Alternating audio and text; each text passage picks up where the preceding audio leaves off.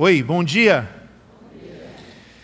Que alegria poder estar com vocês aqui. Como o Digo já bem colocou, nós estamos em Fortaleza, numa plantação e vivendo muitos uh, milagres.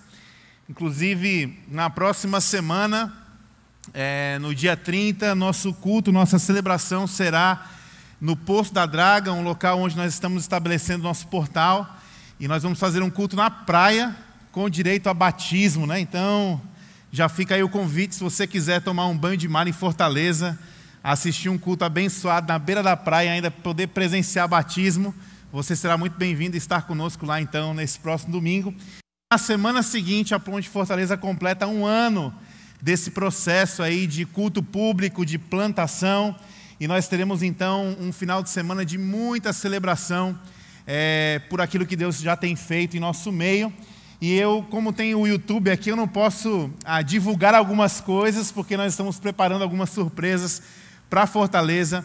Mas em breve vocês saberão mais notícias do que Deus tem feito lá. E nós queremos contar com a oração dos irmãos, né, frente aos nossos desafios, especialmente no tocante ao nosso próprio lugar. Né? Então, Fortaleza hoje tem vivido uma plantação que gravita entre dois locais. Nós estamos num colégio, no teatro de um colégio e quando esse colégio realiza concursos, nós precisamos buscar um lugar para reunir, e nós temos nos reunido numa igreja batista que tem a nos acolhido e cedido o seu espaço. Então, a ponte em Fortaleza ela tem sido meio itinerante nesse sentido, mas no dia 5 nós teremos a nossa celebração de aniversário e um grande desafio à igreja sobre essa, a, essa direção de um nosso, do nosso local, e eu queria que vocês pudessem estar orando por nós, né? E de alguma forma, se você quiser acompanhar o que vai acontecer, nós estaremos online também. Ou você pode pegar o seu carro, dirigir por 10 horas, uma coisa bem rápida, e você chega lá e você vai ser muito bem acolhido com um baião de dois, cajuína e um galeto, que essa é a nossa especialidade, tá bom? Mas muito feliz de estar com vocês aqui.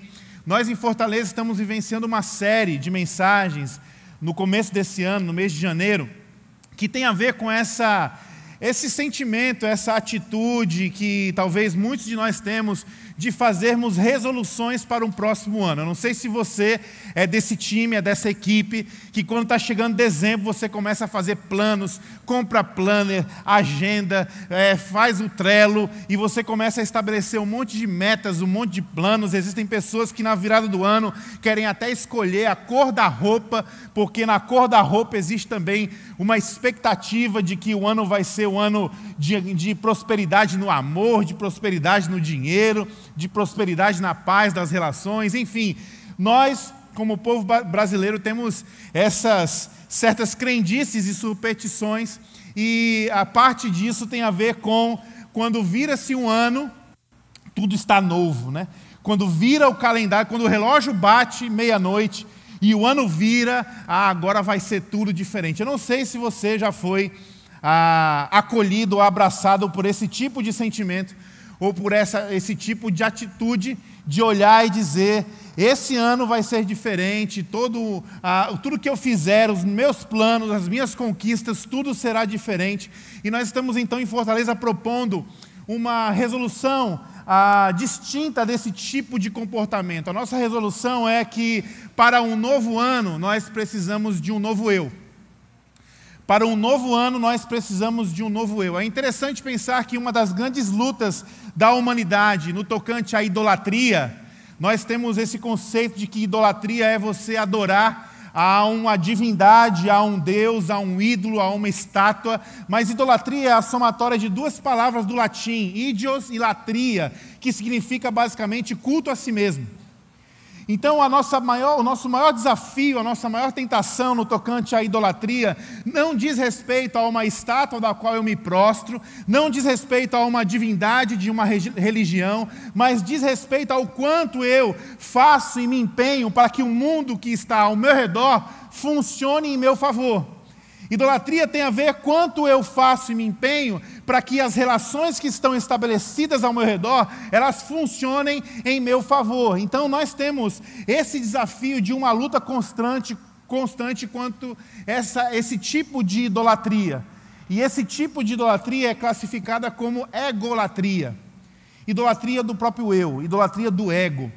E aí, quando eu falo para vocês sobre um comportamento massivo, uma superstição sutil que existe em nós de que um novo ano vai acontecer novas coisas e nós estabelecemos conquistas, planos, metas. Irmãos, nada contra você fazer isso. Mas uh, existe um grande perigo de você tentar estabelecer sucesso e conquista para o que está fora de você, sem cuidar da sua alma. É por isso que Jesus ele diz: do que adianta o homem ganhar o mundo inteiro e perder a sua alma? Do que adianta você estabelecer planos, metas, você ter boas experiências, boas viagens, boas relações, boas conquistas, mas a sua alma está adoecida?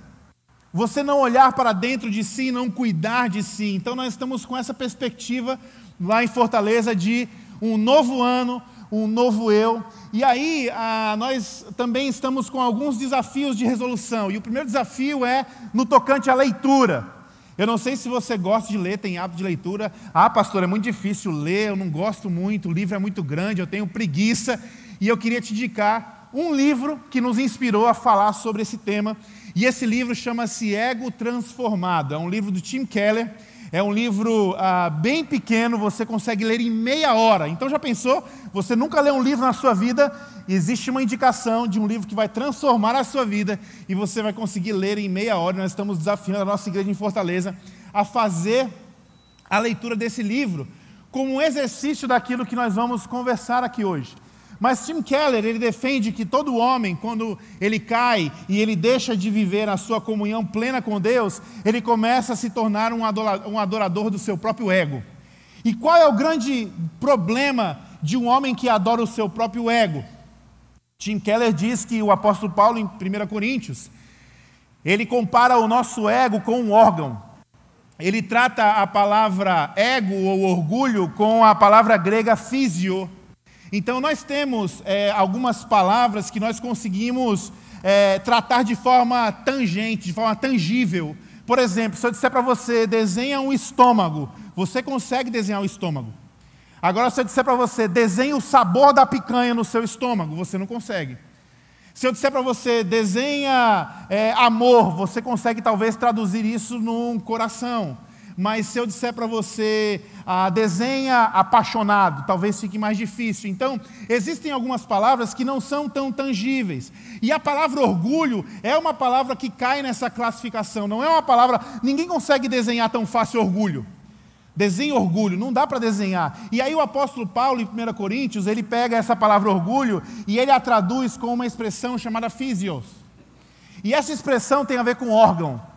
E o apóstolo Paulo então está tratando essa questão do orgulho que nos leva ao problema da egolatria como um órgão. E esse órgão, essa terminologia, não fala acerca somente de uma coisa tangível, como um estômago, como um rim, como um fígado, como um coração, mas fala também de um órgão que está adoecido, de um órgão que está inchado. É como eu e você, ah, quando nós não temos um problema no nosso corpo, nós não percebemos muitas coisas. A exemplo, você que gosta de correr e estabeleceu que em 2022 você vai correr todo dia em boa viagem, durante uma corrida, se você não sentir dor no seu joelho, se você não sentir incômodo no joelho, talvez você nem perceba que tem joelho.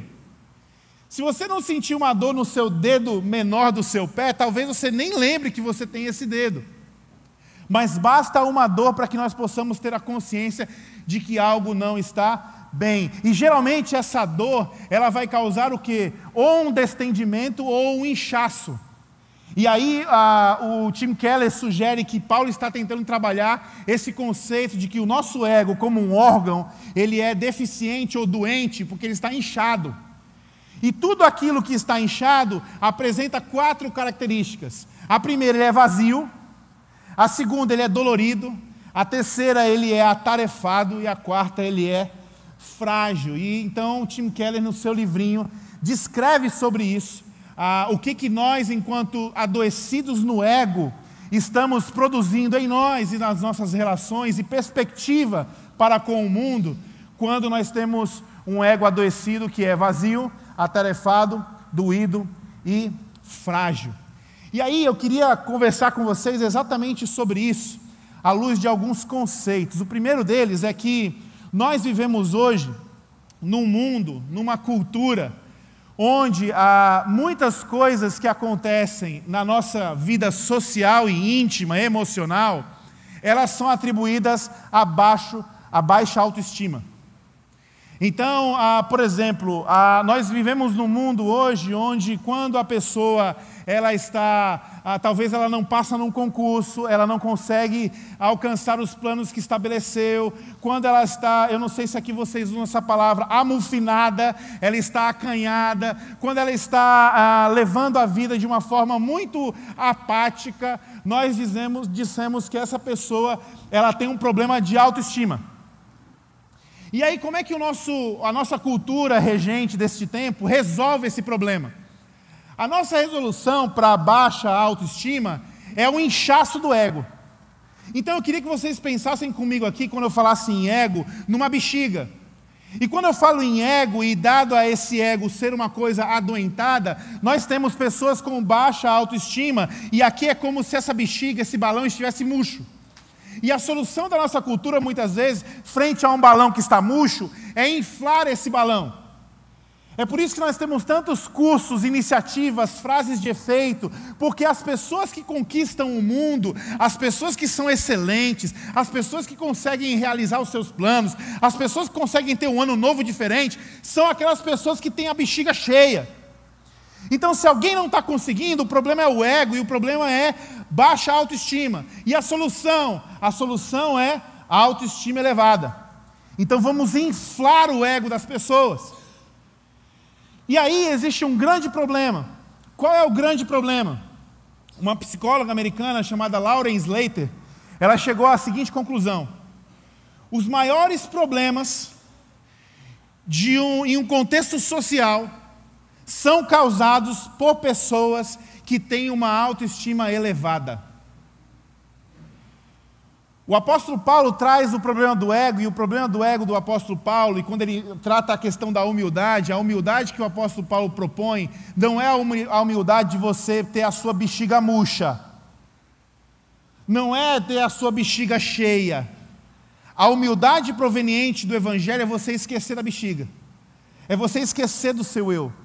E nós estamos inseridos numa cultura que está dizendo o seguinte: não esqueça de você, pelo contrário, se você está para baixo, infle o seu ego.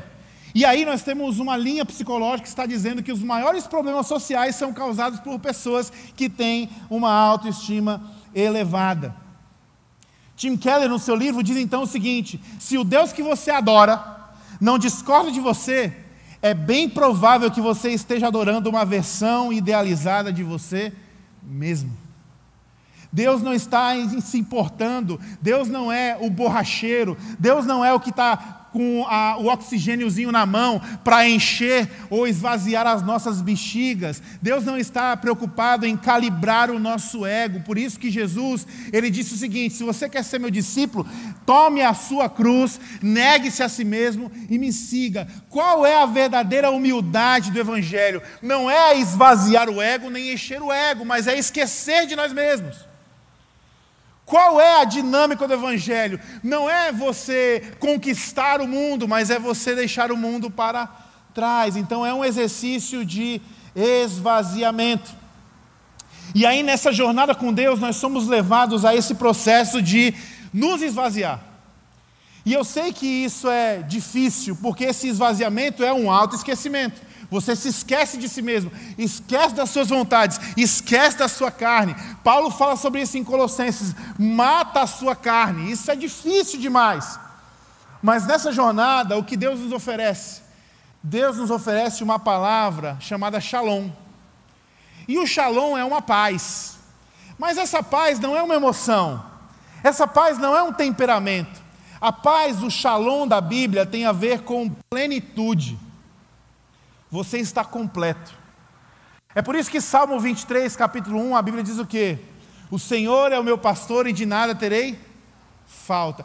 Isso aqui muitas vezes é interpretado com uma, um viés controverso, porque muitas vezes na dinâmica da egolatria, na busca de pegar esse balão murcho e encher o balão, nós estamos lendo essa passagem e dizendo que Deus vai nos dar tudo o que nós queremos. Deus vai nos dar tudo que nós desejamos. Deus vai fazer de nós as pessoas mais satisfeitas do mundo, porque nós seremos enriquecidos de todas as formas. Nós começamos a distorcer o que esse salmo diz. E a essência do salmo não é essa. A essência é: o Senhor é o meu pastor e de nada terei falta, porque se eu tenho o Senhor, eu tenho tudo. Ou seja, na dinâmica de um ego adoecido, eu preciso do Senhor para, através do Senhor, conquistar as coisas. Na dinâmica do autoesquecimento e do Evangelho que nos leva a essa humildade, eu não preciso mais de nada, porque se eu tenho a Jesus, eu tenho tudo. Isso então nos dá uma segurança desafiadora para enfrentar uma vida que ela é tortuosa, ela é difícil, ela é dura, ela é imprevisível, e Deus tem sobre nós um shalom. É por isso que a Bíblia diz: ainda que você ande no vale da sombra da morte, você não vai esmurecer, você não vai desistir, por quê? Porque no vale da sombra da morte, onde você não queria estar, onde você não terá o que você deseja, você ainda assim não terá falta de nada, porque você tem o Senhor. Esse fundamento, então, é um alicerce para nós. Se você quer viver um ego saudável, se você quer viver uma humildade e uma caminhada diante de Deus saudável, se você não quer viver nesse sincretismo religioso, onde você usa Deus para fazer a sua vontade, você vive uma espiritualidade corrompida, você precisa entender que esse é um dos fundamentos da sua fé. Você já tem tudo que você precisa. E aí, quando você entende, eu tenho tudo que eu preciso em Deus, eu consigo perdoar as pessoas que me ofendem. Quando eu entendo que eu já tenho tudo que eu preciso em Deus, eu consigo pedir perdão até mesmo por coisas que eu nem fiz de errado. E aí, me, me permita lhe dizer o seguinte: pedir perdão por alguma coisa é um conceito que nós temos que esclarecer no nosso coração. Porque muitas vezes nós achamos que pedir perdão é assumir uma culpa. Diante da palavra de Deus, pedir perdão não é assumir culpa. Diante da palavra de Deus, pedir perdão é estabelecer a paz. Quando Jesus pede perdão pelos pecadores, Jesus não estava buscando apontar para Deus quem estava errando. Jesus estava pedindo perdão, buscando estabelecer a paz com aqueles que erraram. Então, pedir perdão, gente, é estabelecimento de paz. Como é que você luta com a sua carne? Como é que você ama os seus inimigos? Como é que você é feliz nas perseguições? Como é que você é capaz de se manter de pé quando tudo está caindo? Somente com esse entendimento de que nós já temos tudo em Deus e se nós temos Deus, nada nos falta. Esse é o caminho que pavimenta a nossa fé. Amém? Agora, isso precisa ser colocado diante de uma crise que vivemos. E qual é a crise que nós vivemos? A crise que nós vivemos está em Tiago capítulo 1.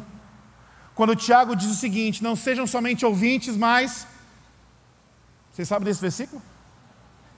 Não sejam somente ouvintes, mas praticantes da palavra de Deus. Por quê? Porque aquele que ouve as palavras, mas não as pratica, é como um homem que se olha no espelho, mas depois que se vira, ele esquece do que viu. Tiago está trazendo aqui um diagnóstico da nossa humanidade, e esse diagnóstico, irmãos, não é falta de memória. Um homem que ele olha no espelho e ele, quando se vira, esquece do que viu, isso não é um problema de memória, isso é uma questão do nosso ego adoecido. Por que, que nós somos chamados a ouvir e a praticar a palavra? Porque se você somente ouve, com um ego adoecido, esse ouvir vai ser um ouvir de somente mais uma voz. Por que, que aquele homem, ele quando não pratica a palavra de Deus e somente ouve, é um homem que olha no espelho e quando vira esquece do que viu? Porque ele vai ser guiado pela sua própria voz, porque ele vai ser refém da voz dos outros. Então nós somos ah, adoecidos não por um problema de memória, nós esquecemos do que nós vemos no espelho quando nós somente ouvimos e não praticamos, porque nós somos inconstantes, nós somos voláteis. Porque nós somos reféns das nossas próprias palavras. Porque nós somos reféns das palavras e dos estigmas que as pessoas têm a nosso respeito. E aí, como é que eu desfruto dessa plenitude de Deus? É praticando a palavra, é vivendo a palavra. Por quê? Porque a palavra, se a palavra for uma voz somente, ela vai ser uma voz entre tantas outras que eu estou ouvindo ao longo do meu dia. E isso vai me fazer andar distante de quem eu realmente fui chamado a ser em Cristo Jesus. É por isso que o imperativo de Tiago é: pratiquem a palavra de Deus, porque ouvir não é suficiente para um ego que está atarefado para um ego que está preocupado demais com a opinião alheia, para um ego que está preocupado demais em responder os anseios do nosso próprio coração. E aí nós vemos isso acontecendo. Essa doença do ego, ela acontece em Mateus capítulo 4. Quando Jesus é levado para o deserto, o tentador, ele pensa, pensa comigo, irmãos. O tentador vem tentando a humanidade vem triunfando sobre a humanidade desde Gênesis 3. Você conhece aquele, aquele ditado que diz assim: time que está ganhando, ninguém mexe. Irmãos, certamente o diabo ele não criou um plano inédito para tentar Jesus. Certamente o diabo, quando vai encontrar Jesus no deserto, ele vai mexer com o time que estava ganhando. Quando ele vai lidar com Jesus no deserto, nós estamos tendo um espelho de como ele lidar com a nossa humanidade com os nossos anseios, como nós respondemos as coisas com o ego adoecido. E aí é interessante olhar para essa perspectiva acerca do deserto, onde o diabo encontra Jesus, exatamente nessa perspectiva do ego. E veja se você não se identifica. A primeira coisa que nós vemos é o diabo dizendo para Jesus: se você é o filho de Deus, transforme essas pedras em pães. Em outras palavras, a sua identidade é determinada pelo que você faz. Quando nosso ego está adoecido, quando nós estamos gravitando na dinâmica de uma bexiga murcha ou uma bexiga cheia, quando nós não esquecemos que existe uma bexiga e vivemos em Deus um auto-esquecimento de uma plenitude, a partir de uma plenitude, sabe o que acontece? Nós somos o que fazemos. O nosso senso de valor está naquilo que nós fazemos. E sabe onde nós, o que nós abraçamos quando nós fazemos isso? O orgulho. E a palavra de Deus diz que Deus ele se aproxima dos humildes, mas ele se distancia dos orgulhosos. E a perspectiva aqui não é que Deus está medindo distância com você, a perspectiva é que você, na sua postura e atitude, determina a distância da sua relação com Deus. Não é que Deus está selecionando quem é orgulhoso e quem é humilde, é que a, a perspectiva é que quanto mais humilde você for, mais, mais, disposição você terá de estar próximo do Senhor. Mas quanto mais orgulhoso você for, mais disposto você estará de se afastar dele. Então o que acontece? Transforme as suas pedras em pães. Um ego adoecido é um ego que rege a nossa vida, dizendo: você vale aquilo que você faz. Estamos numa geração que tem medo de atender o celular. Amém? Quem aqui prefere receber mensagem de texto no WhatsApp do que atender o celular? Momento de sinceridade. Olha aí. Por que, que nós fazemos isso? Existem vários motivos. Mas um dos grandes motivos, por exemplo, é que é muito ruim quando você, por exemplo, o pastor, ele costuma folgar na segunda-feira. E aí, quando a gente folga na segunda-feira, a gente dorme até um pouco mais tarde, até umas oito e meia, nove horas. É muito ruim você atender o telefone numa segunda-feira, de manhã às nove horas, com voz de sono. Por que, que é muito ruim? Porque nós vivemos uma prerrogativa de que as pessoas vão estar nos julgando, nos dando valor por aquilo que fazemos. E nove horas da manhã é um horário onde uma pessoa que não tem nada para fazer costuma acordar. Então o nosso senso de valor está atrelado a isso e por isso a gente não atende o telefone. Quando a pessoa às vezes nos liga e a gente atende o telefone de sopetão e a pessoa diz assim, está onde? Está fazendo o quê? E você não está fazendo nada, começa a dar um mini infarto em você e você começa a buscar alguma desculpa para falar o que você está fazendo de digno. Porque não fazer nada não é uma justificativa plausível para você responder para alguém.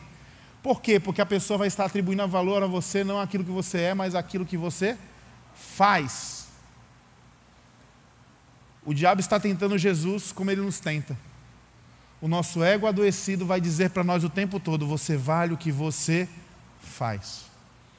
A outra tentação, Jesus é levado para um lugar muito alto e ali ele vê e contempla todos os reinos da terra. E o diabo diz: Olha, tudo isso lhe darei se prostrado você me adorar. Qual é o segundo sintoma de um ego adoecido? Você é aquilo que você tem. você é aquilo que possui. Isso nos faz abraçar o materialismo. Você é aquilo que você possui. Quantos de nós temos a nossa identidade pautada naquilo que nós temos? Qual é o modelo do nosso telefone? Qual é o modelo do nosso carro? Qual é o bairro que moramos? Qual é o nosso título acadêmico? Qual é a nossa profissão? Qual é a nossa posição na empresa? Quais são as coisas que nós possuímos que nos conferem status? Qual é o relógio que eu uso? Qual é o shopping que eu ando? Isso tudo pode ser sintoma de um ego adoecido. Materialismo, você é aquilo que você possui. E a terceira tentação, então, dê ordem aos anjos para lhe servirem. Aqui eu gosto muito de um autor chamado Peter Scarezo, que ele escreve uma espiritualidade emocionalmente saudável. E esse autor ele dá uma perspectiva aqui de quando Jesus é levado num ponto alto do templo e o diabo diz para ele: se jogue daqui e dê ordem aos anjos, porque eles lhe segurarão, lhe salvarão. Nos dois, nas duas primeiras tentações, essas tentações têm um cunho íntimo. É o diabo Jesus no deserto, é o diabo Jesus no alto de um lugar vendo os reinos da terra. Mas aqui agora tem um cunho público. Porque se ele estivesse no alto do templo, as pessoas que estavam lá estariam vendo Jesus. Se Jesus se jogasse dali, as pessoas veriam aquilo. Se Jesus desse ordem aos anjos para que os anjos o salvassem, as pessoas veriam aquilo. Então aqui o Peter Scarezo dá essa dimensão de que aqui nós estamos frente a uma tentação que mexe com o nosso ego, per, diretamente conectada com a expectativa e a ambição das pessoas. Então aqui a tentação tem a ver com você é aquilo que pensa ou você é aquilo que os outros pensam de você. E aqui nós abraçamos a popularidade. Pessoas estão desenvolvendo crise de ansiedade. Ah, não, eu não sou uma pessoa que quer ser, quero ser famosa. Não, não, eu não tenho problema com popularidade. Não, não. Quem aqui já se pegou ansioso para ver o que uma publicação sua no Instagram está fazendo? Quem aqui é mexido no seu ânimo, na sua vaidade, no seu íntimo, com curtidas, compartilhamentos e comentários? Ah, não, eu não quero ser popular.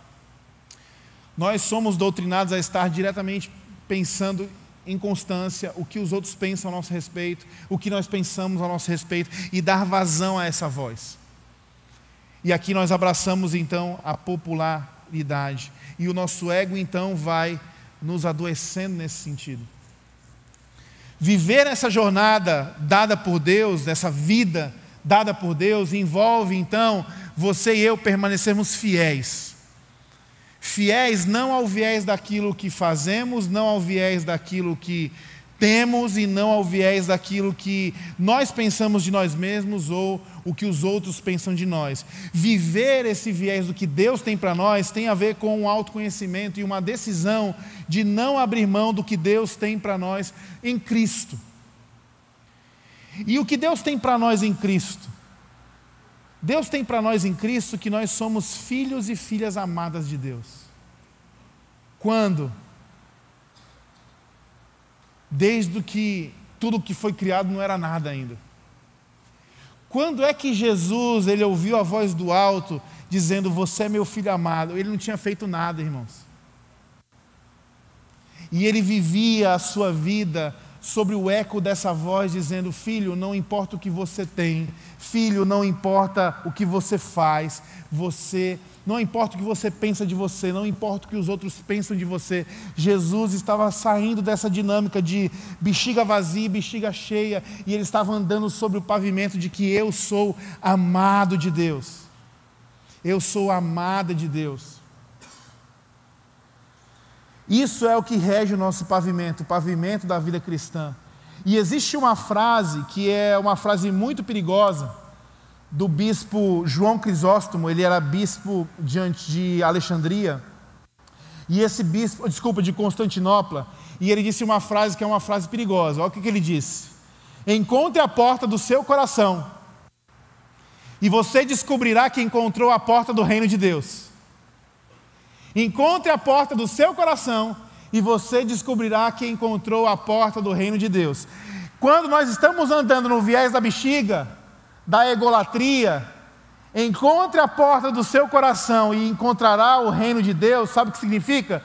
Tudo que eu quiser, o cara lá de cima vai me dar. Tudo que meu coração desejar é a vontade de Deus para mim. Mas o que João Crisóstomo estava sugerindo é uma coisa completamente diferente disso. Isso não pode ser aplicado à falácia de que o que o meu coração deseja é o que Deus tem para mim. Pelo contrário, quem encontra o reino de Deus é aquele que abriu o seu coração. E ao abrir o seu coração, tem a coragem de olhar para a sua imperfeição e se admitir. Tem a coragem de olhar para a sua imperfeição e se arrepender. Tem a coragem de ah, olhar para a sua imperfeição, para a imperfeição do seu coração e se render. Tenha coragem de olhar para dentro do seu coração e, mesmo frente a tantas imperfeições, se amar, se proteger, se, se ser verdadeiro consigo mesmo, ser sincero consigo mesmo. É nesse sentido que nós somos levados ao desafio de encontrarmos a porta do nosso coração e ali encontraremos a porta do reino de Deus quando, quando abrirmos essa porta e termos a coragem de perceber que essa dinâmica de ego vazio e ego cheio não nos basta. É quando perceber que os anseios que nós temos para colocar nos nossos corações, eles não são suficientes para resolver o vazio da nossa alma. Por isso que João Crisóstomo está dizendo: encontre a porta do seu coração, e você encontrou a porta do reino de Deus. E aí nós somos chamados, levados pelo Espírito Santo, assim como Jesus foi levado para o deserto, a desfazer e a desmanchar esse falso ego. E o que, que nos garante o poder para fazer isso? A primeira coisa, Espírito Santo de Deus. Se você quer ter um novo eu, um novo ano e uma nova vida, saiba, Jesus Cristo morreu numa cruz para pagar o seu preço, a sua dívida do seu pecado. E quando você reconhece o seu caminho em Deus, você se torna morada do Espírito Santo. Como é que eu consigo viver fora dessa prisão do meu ego, entendendo que em mim habita o Espírito, e se eu tenho o Espírito de Deus, eu tenho tudo. E a partir disso, o que, que eu posso fazer? Existem quatro disciplinas que eu queria deixar para vocês para a gente poder terminar o nosso momento aqui hoje. A primeira é como é que você desmancha a egolatria? Como é que você sai desse pavimento e começa a viver aqui no alto esquecimento? A primeira coisa é silêncio e solitude. Quanto o silêncio e a solitude eles fazem parte do seu dia? Da sua rotina espiritual? Quanto tempo você passa em silêncio e em solitude ao longo da sua semana? Ah, Johan, quando eu estou dormindo eu fico em silêncio. É, isso aí não vale. Por que, que não vale? Porque o silêncio, irmãos, ele é uma disciplina espiritual que nos ajuda e nos sensibiliza para ouvir as vozes que estão no nosso interior. A disciplina espiritual do silêncio é uma disciplina que nos ajuda a confrontar mentiras. E que mentiras são essas? Mentiras que esse nosso ego adoecido fica repetindo para nós todo o tempo. Silêncio e solitude é esse tempo de retiro para que você possa se expor a você mesmo, sendo iluminado pelo Espírito de Deus e sendo clarificado, esclarecido sobre a verdade, a verdade de quem você é e a verdade de quem Deus é. E para isso acontecer, você precisa ficar quieto. E eu não entendi. Jó capítulo 33, do verso 31 ao 33, olha o que a Bíblia diz para Jó. Presta atenção, Jó, e escute-me. Fique em silêncio e eu falarei. Se você tem algo para dizer, responda-me, fale logo, pois quero que você seja absolvido. Se não tem nada a dizer, ouça-me. Fique em silêncio e eu lhe ensinarei a sabedoria. Irmãos, ficar em silêncio é uma luta para nós. A prova disso chama, sabe o que? Oração. Em que sentido, Johan? É uma das coisas que nós menos fazemos, porque nós não temos tempo para orar. E quando nós oramos, quem começa a oração? Quando é que começa uma oração? Quando você começa a. Quando é que a oração termina? Quando você para de falar. Nada contra você dizer, Senhor, eu entro aqui na Sua presença. Mas eu queria que você pudesse avaliar o quanto você está se colocando na presença de Deus, não para pedir, mas o quanto você se coloca na presença de Deus para ouvir. O quanto você tem praticado a disciplina da solitude e do silêncio na confrontação da idolatria. A segunda coisa, oração. Mas não é oração de pedido. Qual foi a última vez que você fez uma oração confrontadora? Não pedindo para Deus matar teu irmão, teu marido, em nome de Jesus, irmã.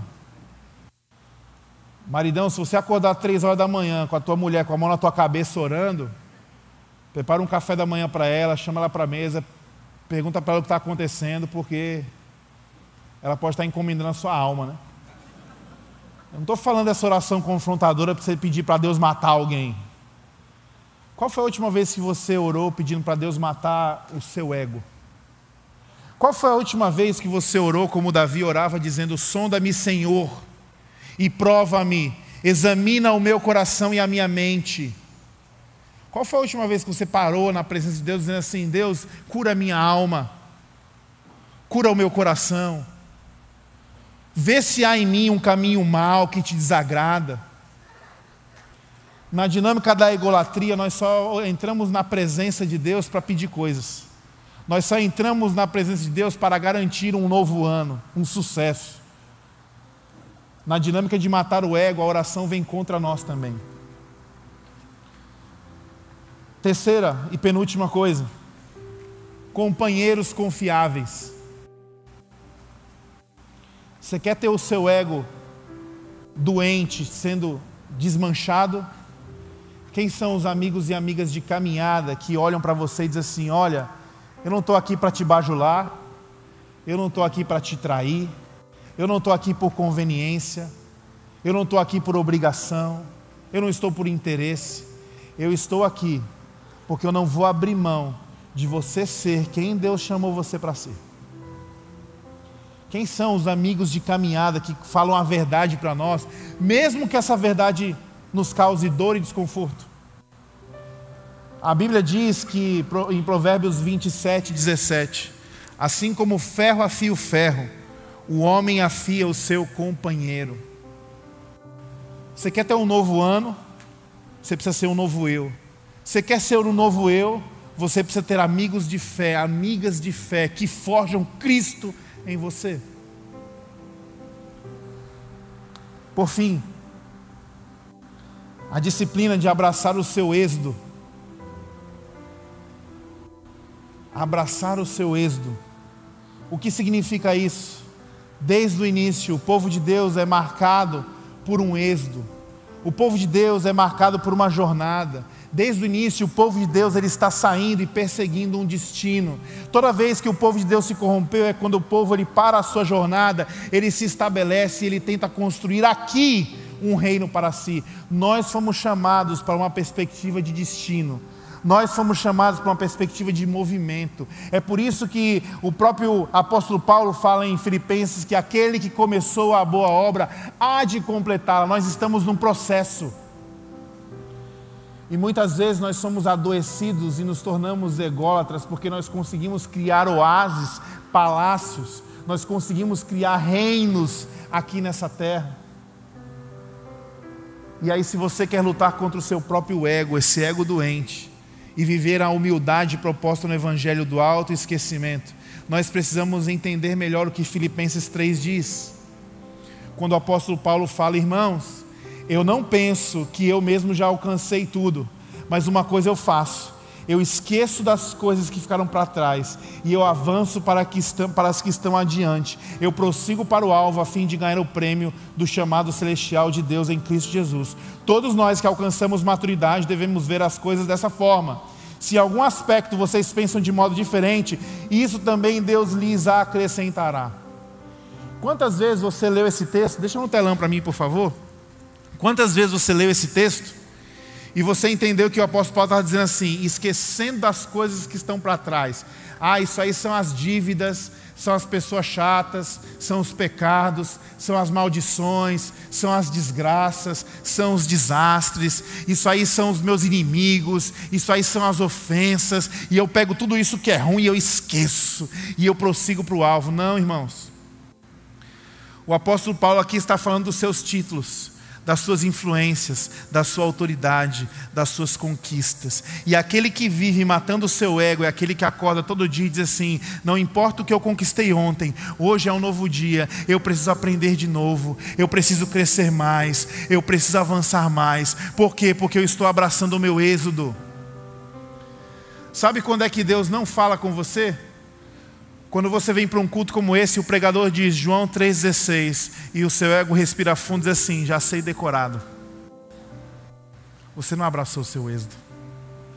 Você não está pronto.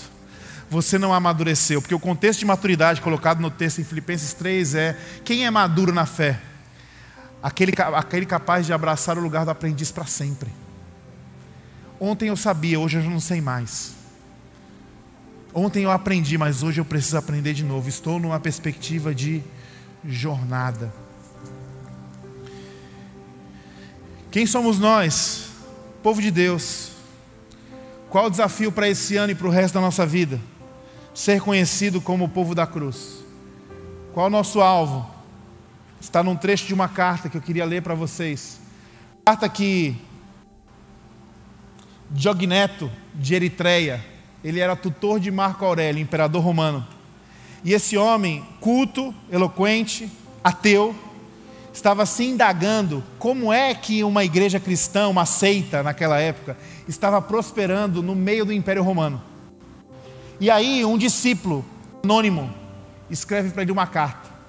E essa carta é o meu e o teu alvo, e a gente vai orar sobre isso, para a gente terminar. Mas eu queria que você pudesse só se concentrar Olha só o que o discípulo anônimo escreveu para Diogneto, explicando quem eram os cristãos. Deixe-me dizer porque o cristianismo está se espalhando tão rápido. Cristãos vivem na terra, mas a sua pátria está nos céus. Eles vivem em suas terras nativas, mas vivem como estrangeiros. Cada país estrangeiro é para eles como a sua terra natal, e toda pátria é como o seu país estrangeiro. Eles se casam e têm filhos, mas eles não matam os bebês indesejados. Eles compartilham a mesa com todos, mas eles não compartilham a cama com todos. Eles amam a todos, mas são perseguidos por todos. Eles são pobres, mas enriquecem a muitos. Eles são pobres e ainda têm abundância de tudo eles são tratados escandalosamente, mas comportam-se respeitosamente. Eles são ridicularizados, mas eles abençoam em troca. Quando eles fazem o bem, são atacados. Quando eles são atacados, eles se alegram como se estivesse sendo dado a eles uma nova vida. Esse é o caminho de quem foi chamado para andar do fundamento da plenitude, do shalom. Queria que você ficasse de pé nesse instante, nós vamos orar sobre isso.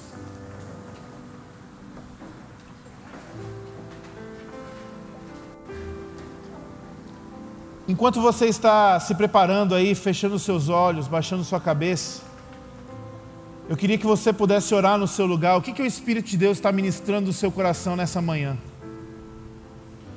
Talvez você está aqui e você é escravo dessa dinâmica do ego. Horas você está com a bola murcha, ora você está com a sua bexiga cheia, ora você acha que o seu problema é a baixa autoestima, Horas você acha que a sua solução é uma autoestima elevada, e hoje você foi trazido pelo Espírito Santo de Deus nesse lugar para dizer que você não é escravo dessa dinâmica, porque você é filho amado, você é filha amada de Deus. Você não é o que você faz, você não é o que você tem, você não é o que você pensa que é, você não é o que os outros dizem a teu respeito, você é aquilo que Deus diz que você é é.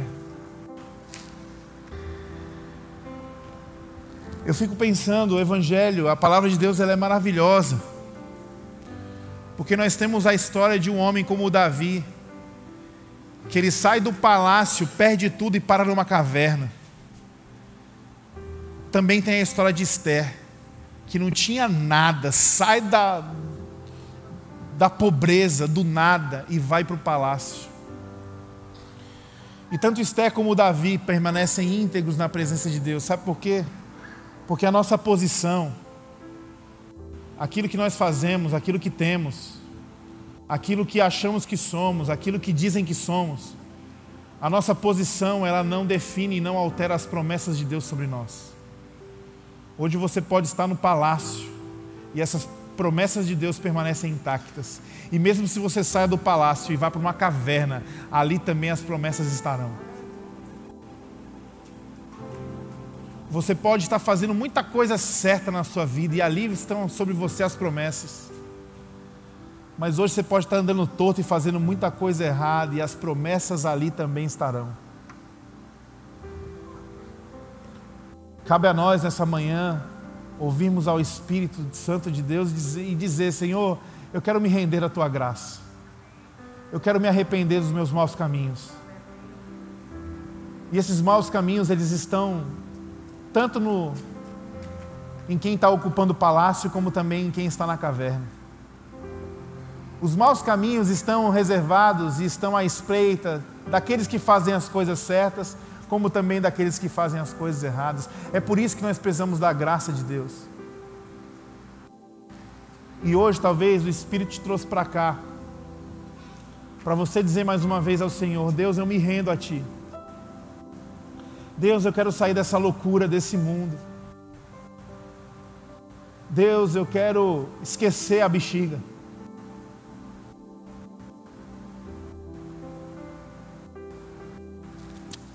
Talvez Deus te trouxe nesse lugar para você ter essa coragem de abrir a porta do seu coração.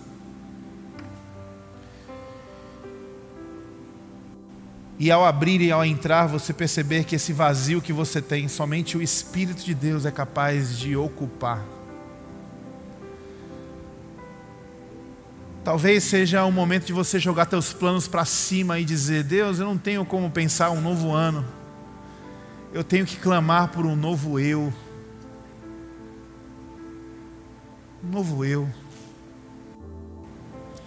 Então ora comigo no seu lugar, dizendo: Deus, faz de mim uma nova pessoa. Deus, faz de mim contente e satisfeito na plenitude que eu tenho no Senhor e somente no Senhor. Deus, eu troco as frustrações, a insatisfação. Eu desamarro os meus pés das minhas expectativas para correr em direção à tua vontade, Senhor. Talvez algumas coisas na sua família, na sua casa estão morrendo, porque você está alimentando um ego, você está alimentando uma vontade própria, e Deus te trouxe para cá nessa manhã para você colocar isso na cruz. E à medida que você mata você, o seu eu. Deus, pela sua graça, vai derramando vida nas coisas que já morreram.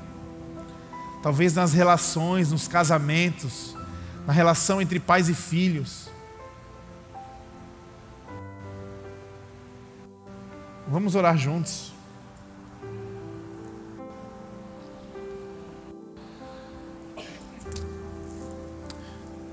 Deus nos perdoa, Senhor. Deus nos perdoa porque muitas vezes nós tentamos trazer o Senhor para essa rotina maluca de uma vida que se baseia em conquista, em vitória, em triunfo. Nós queremos trazer o Senhor para o jogo, para valorizar o que nós somos, para valorizar o que fazemos, para valorizar o que possuímos. Deus, nós queremos sair desse deserto. Nós queremos sair dessa loucura. Liberta-nos, Senhor. Liberta-nos de nós mesmos, Senhor. Nos dá essa coragem, nos dá essa graça de correr para os teus braços. Na certeza e na segurança de que nós temos um Pai que está dizendo: Vem, filho amado. Vem, filha amada. Aquelas palavras que te marcaram na infância não te marcam mais, você é amado aquelas más experiências que você teve, os traumas, as frustrações, os distratos que você passou e as inseguranças que você carrega até hoje, Isso não se sustenta frente a um Deus de braços abertos, dizendo: Vem, meu filho amado, vem, minha filha amada. E ali nós encontramos graça, graça para nós, e graças para entregar aqueles que nos ofendem, aqueles que nos machucam. Graça para olhar aquilo que temos e entender que isso pertence a Deus. Graça para olhar para aquilo que perdemos e glorificarmos ao Senhor, porque o que Deus tem preparado para nós no futuro é incomparavelmente melhor e maior do que essa vida passageira. Obrigado, Jesus. Obrigado, Senhor. Sonda-nos, nos revela, nos mostra. E nessa manhã, nós queremos, enquanto a igreja está orando, lhe fazer um convite. Talvez você está nos visitando pela primeira vez, talvez você já tenha vindo para esse lugar. Mas hoje você está ouvindo essa voz do alto dizendo: "Ei, você é meu filho amado. E eu estou te chamando para sair dessa vida de egolatria.